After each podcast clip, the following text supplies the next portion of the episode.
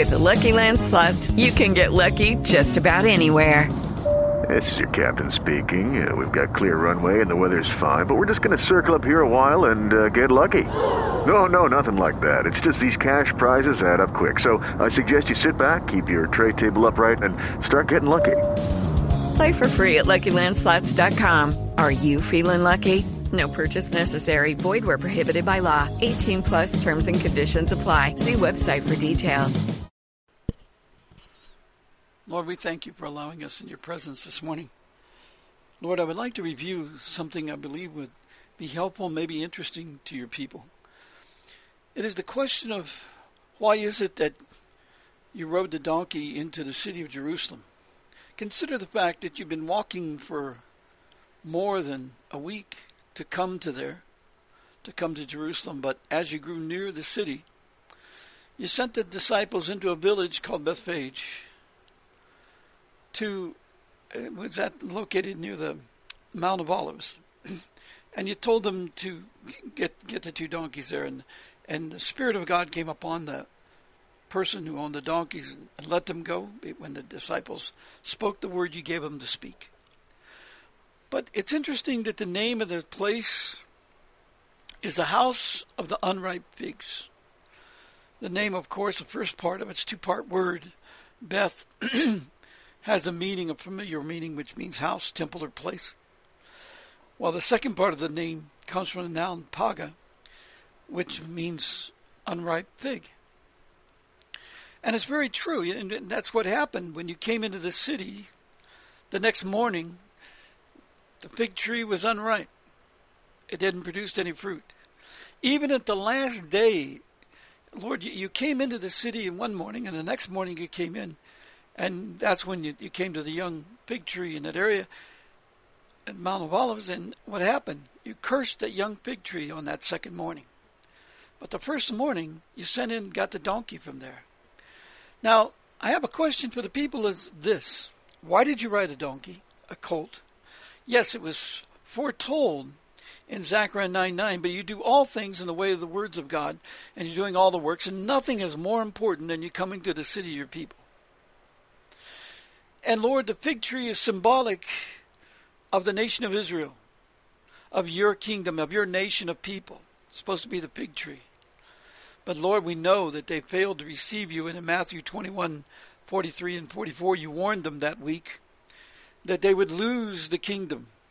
It'd be taken away from them and given to a nation. And Paul tells us it's going to be the Gentiles. It's going to be of the Gentiles, but also, dear Lord, the, remnant will join it.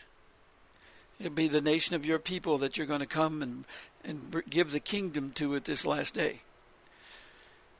The kingdom was taken away from the house of Israel at that time, and people today just still ignore that message. Yes, they're going to get it back, and yes, the remnant is going to be blessed mightily.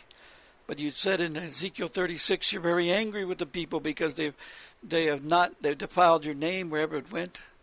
And it's interesting the wording that they utilize when you come in that day in John 12.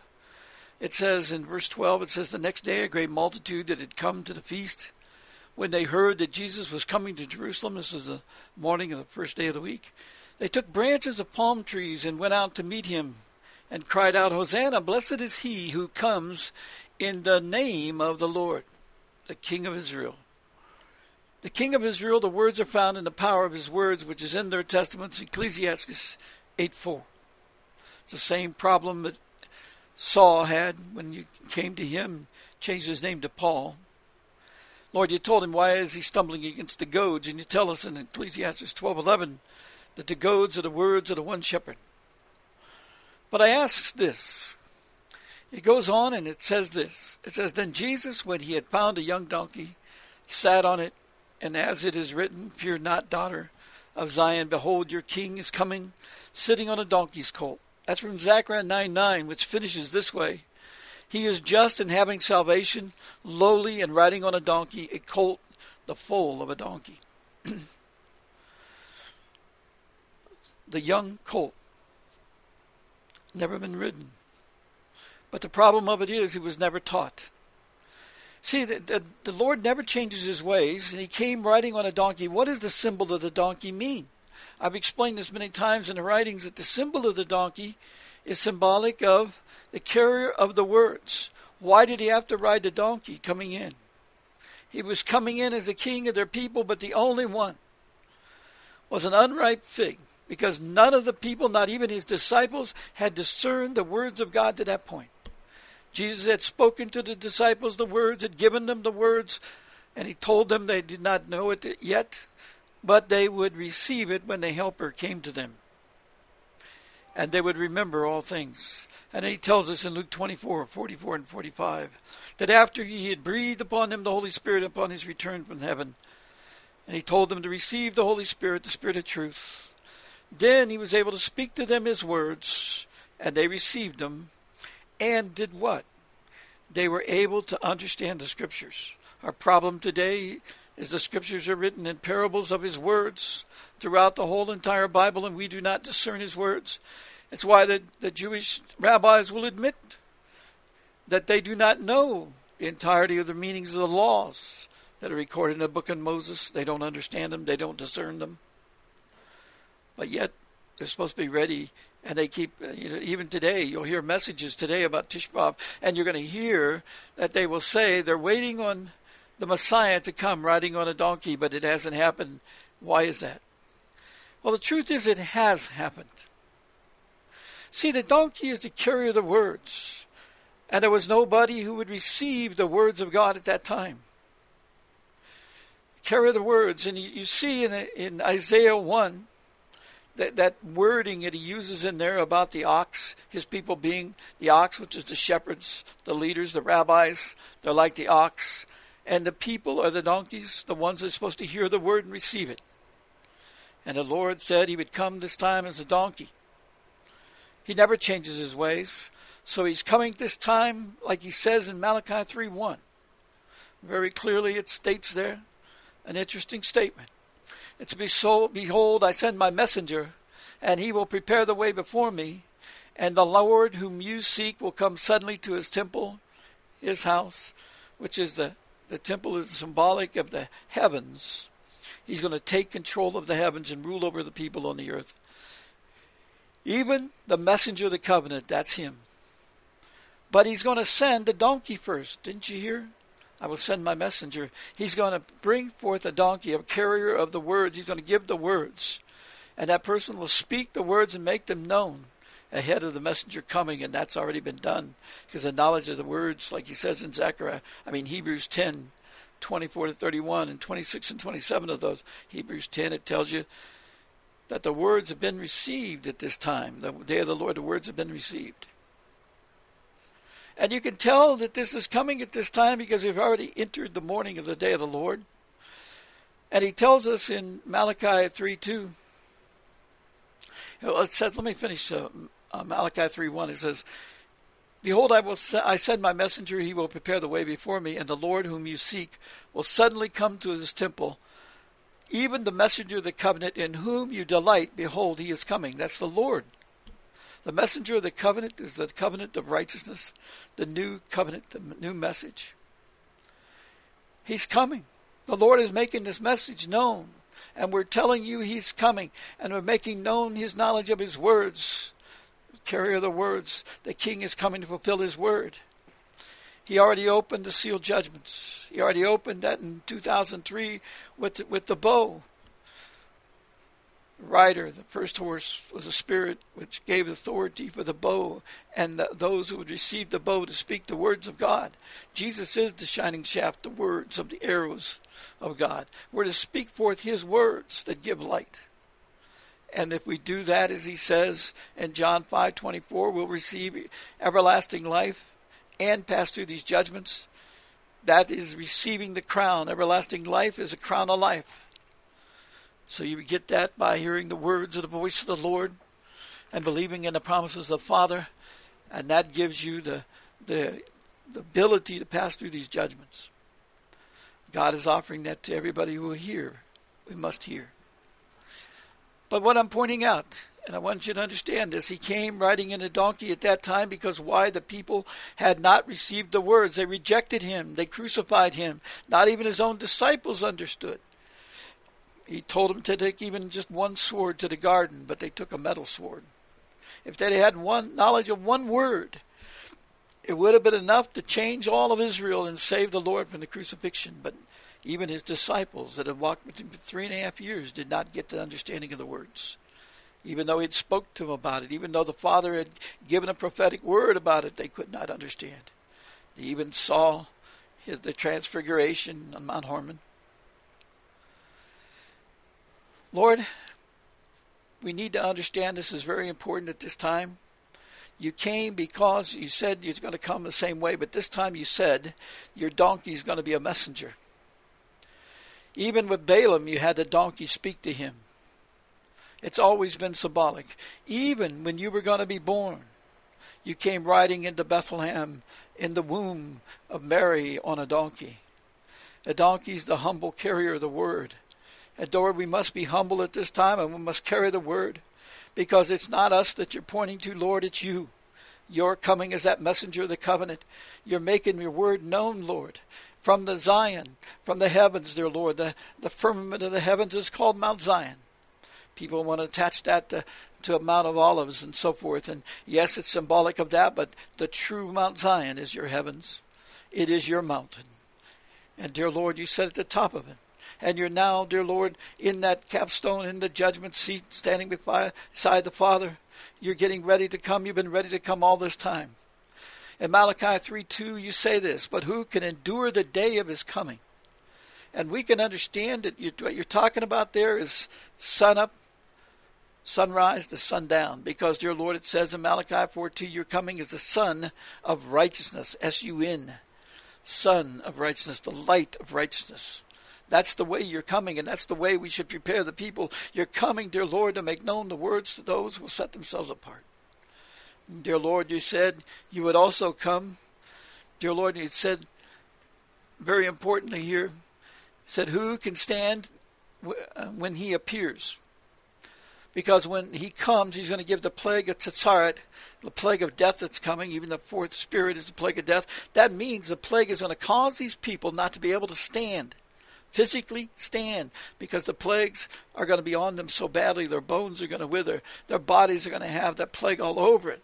And those who rejected the words and spoke against them are going to lose their eyes they're going to dissolve in their eye socket and their tongues are going to dissolve in their mouth because they spoke against the word of god and they would not see. His testimony says in romans 1 18 to 25 that his all the creation bears witness to his truth and they would not see it they did not see him when he came the first time. They would not recognize it, and even now, when they can understand it, they still won't recognize it. And he warned them about the fig tree. And he gave you a second warning on the second day when he came into the thing, and they had a young fig tree, and what happened to it? It was unripe.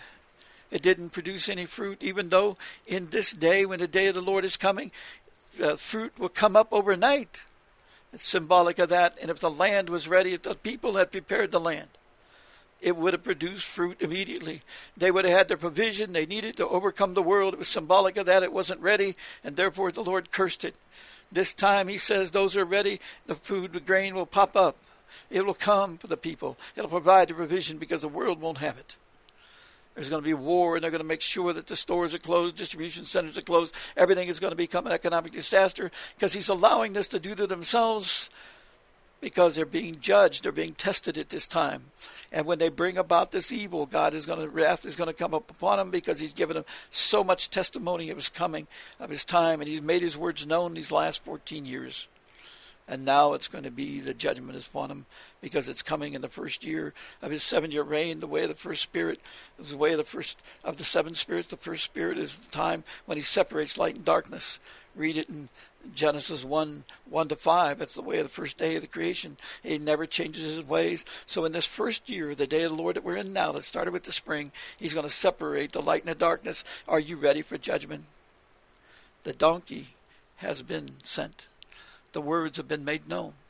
Now you should be looking for the messenger of the covenant and be ready for him, receiving his words and getting blessed. The reason he didn't pick a donkey from other places was he came to that city where the headquarters were. And the Lord at this time is coming through a Gentile way. It's through the Gentiles the word will come back to Israel, and that's what's happened. He's used a donkey to make known the words. Now, are you ready for him? He never changes his ways. This time he's coming, and he's coming as king with great power and authority. They said is his appearing. His appearing is going to be, you're going to see the results of what he does. You're going to see the judgment. You're going to see the plagues upon the people. You're going to see all these things occurring. Because you can read in Revelations 8 1 to 4 that he's up in the, in the capstone of the heavens at the judgment seat of God, taking the prayers of the people to the ones that come out and set themselves apart from the world. He said that he will not hear those who will not hear his words in this day of judgment. He will not hear your prayers. Read Proverbs 1 24 to 33. He will ignore your prayers. But if you've set yourselves apart as he warned you to do in John 17 17 and Joel 2 12 to 20, then he will hear your prayers and bring them before the Father. Lord, I pray that this is a help. that might understand the meaning of what about what that donkey was all about. And dear Lord, why He did that at that time. Because nobody else was ready to take the words in before him. Not even his disciples knew the message. They had been with him, they testified the good works, and that's the way the prophets, healers, and so forth are today, which you said, Lord, in Matthew 7 21 to 23. So many are going to be shocked when you tell them, Depart from me, you workers of lawlessness, because they would not hear your law of truth, which is the requirement, as you said in John 17 17, to discern your words. And they should look carefully at Psalms 119, 142, and 160, and 130, and 105, and verse 9. Lord, we pray that they will hear your word and they will turn at this time. Lord, let them understand your words are here. And Lord, anybody who receives your words will be, will be set apart and saved. But dear Lord, you warned them in John 12, 48, just a little bit further in that chapter, that you said they're going to be judged by your words that they would not hear. Lord, I pray that they will understand that you said in John chapter 12 and verse 13, dear Lord, you said that in there it's recorded, Blessed is he who comes in the name of the Lord, which is the word of God. Dear Lord, you say that in Revelation 19:13 that your name is the word. And Lord, I pray that they will understand this, dear God, that that they that you're coming this time as the word. You're going to call it forth in all of the heavens. You're going to rule the heavens with rod of iron. And dear Lord, you said you're going to judge the people by your word.